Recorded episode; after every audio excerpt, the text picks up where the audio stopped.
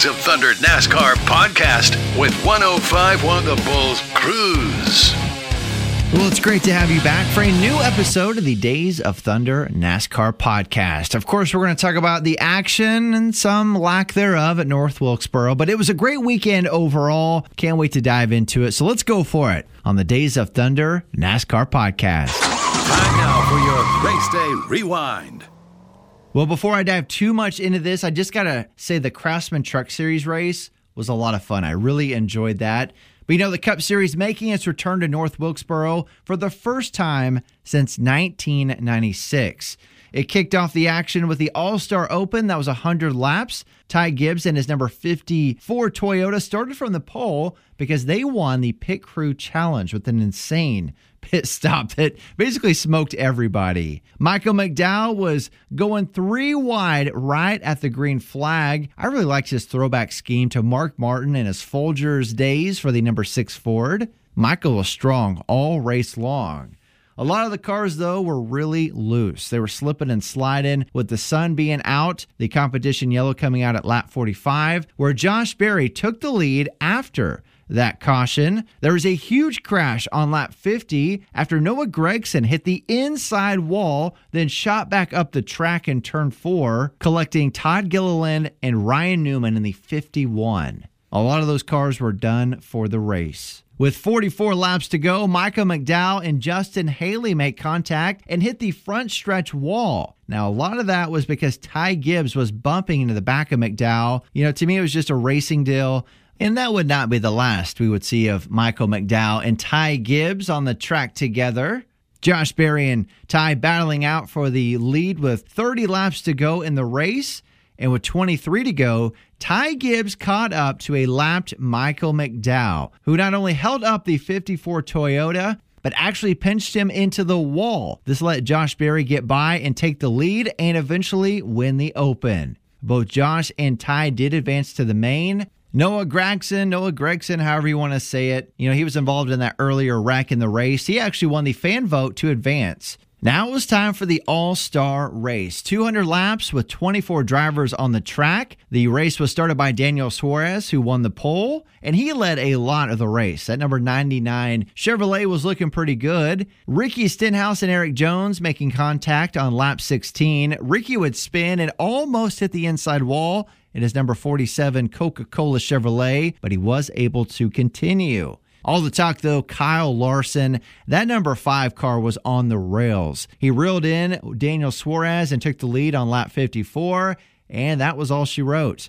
Kyle Larson in the number five found victory lane again, not only winning the truck race the night before, but winning the All Star race and scoring $1 million in absolute dominance. You know, Kyle saying it was basically an ass whooping all night long, and that's exactly what it looked like. The results from the All Star race Kyle Larson coming in first, followed by Bubba Wallace, Tyler Reddick, Chase Briscoe, and Chase Elliott. Now, overall, I thought the weekend was great. I loved all the history and throwbacks. I thought Dale Earnhardt Jr. and the Smith family did a wonderful job making all this possible. So I applaud all them. I thought the crowd was great. The excitement was there. Yes, the All Star race needs improvement with this next gen car. It was not the best race of the year, but it was an All Star one. They were back at North Wilkesboro. But for me, I'm not going to let that take away from the overall weekend and the excitement for it. Just to see the photos from the track where it was this time last year to where it is now, absolutely incredible. What a massive project that they were able to start and complete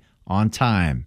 But it was great to have the Cup Series back at North Wilkesboro again for the first time since 1996. I mean, as we all know, it was a great atmosphere all weekend, and um, just a you know a great job to Marcus and his whole team on on reviving this place and making this you know real. Like I I don't think we ever thought that it would get to this point, you know, of the All Star race when Dale and everybody was here you know, cleaning up weeds and cleaning everything to, to scan for iRacing. I, I don't think any of us thought that the All Star race could be here someday, or, or a Cup Series race in general. So the the vibe was just amazing, um, and the race too was uh, was quick. It was it was fun. It was um, it made it fun that my car was so good, and and um, yeah, just uh, just a great night. You know, I didn't expect to be be fast at all. So um, you know, cool weekend. NASCAR news now. Well, NASCAR is investigating after someone keyed in on the number 23 Bubba Wallace radio channel after the race and had a derogatory message. A spokesman for 23XI Racing saying that Bubba did not hear the comments or acknowledge them at the time. He already disconnected from the radio. But again, NASCAR is investigating the incident in an attempt to determine who accessed his radio and why and how also.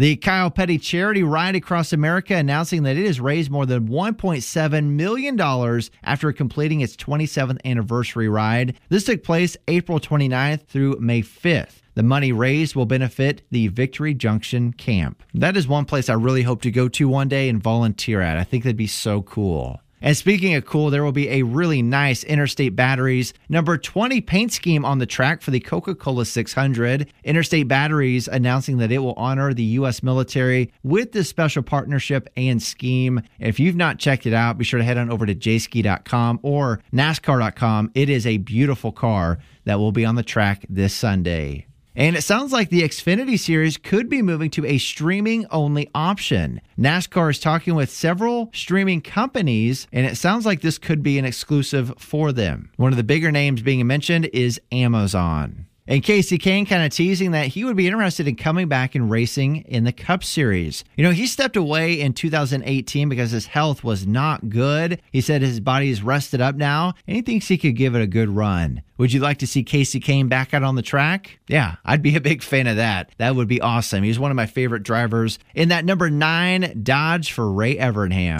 This is your Days of Thunder NASCAR podcast. Well, it is one of my favorite races of the entire year, the Coca Cola 600, taking place this Sunday at Charlotte Motor Speedway. Green flag at 6 p.m. on Fox. You can also listen to the race on PRN or Sirius XM. I love the Coca Cola 600 weekend, not only because it is such a great race, but there's so much love and respect shown for our military on that day. Also, the Indianapolis 500 is also on Sunday before it. So it is a great day for race fans. I feel like my top performers are going to be Denny Hamlin, Kyle Larson, and Joey Logano. My dark horse, Michael McDowell, which I'm not even sure if you can call him a dark horse anymore. He's had such a great run the last couple years and it's great to see him doing that. But I'm going to go with him for my dark horse. I feel like he's going to have a great race on Sunday. Well, thanks for joining me for a new episode of the Days of Thunder NASCAR podcast. I hope you enjoyed it. Be sure to keep up with all things NASCAR and this podcast at the Days of Thunder Facebook page. Just type that in. Be sure to give us a like and a follow. Have a great weekend. Enjoy the races. Again, Indianapolis 500 and Coca Cola 600 on Sunday. We're going to talk about it next week on the Days of Thunder NASCAR podcast.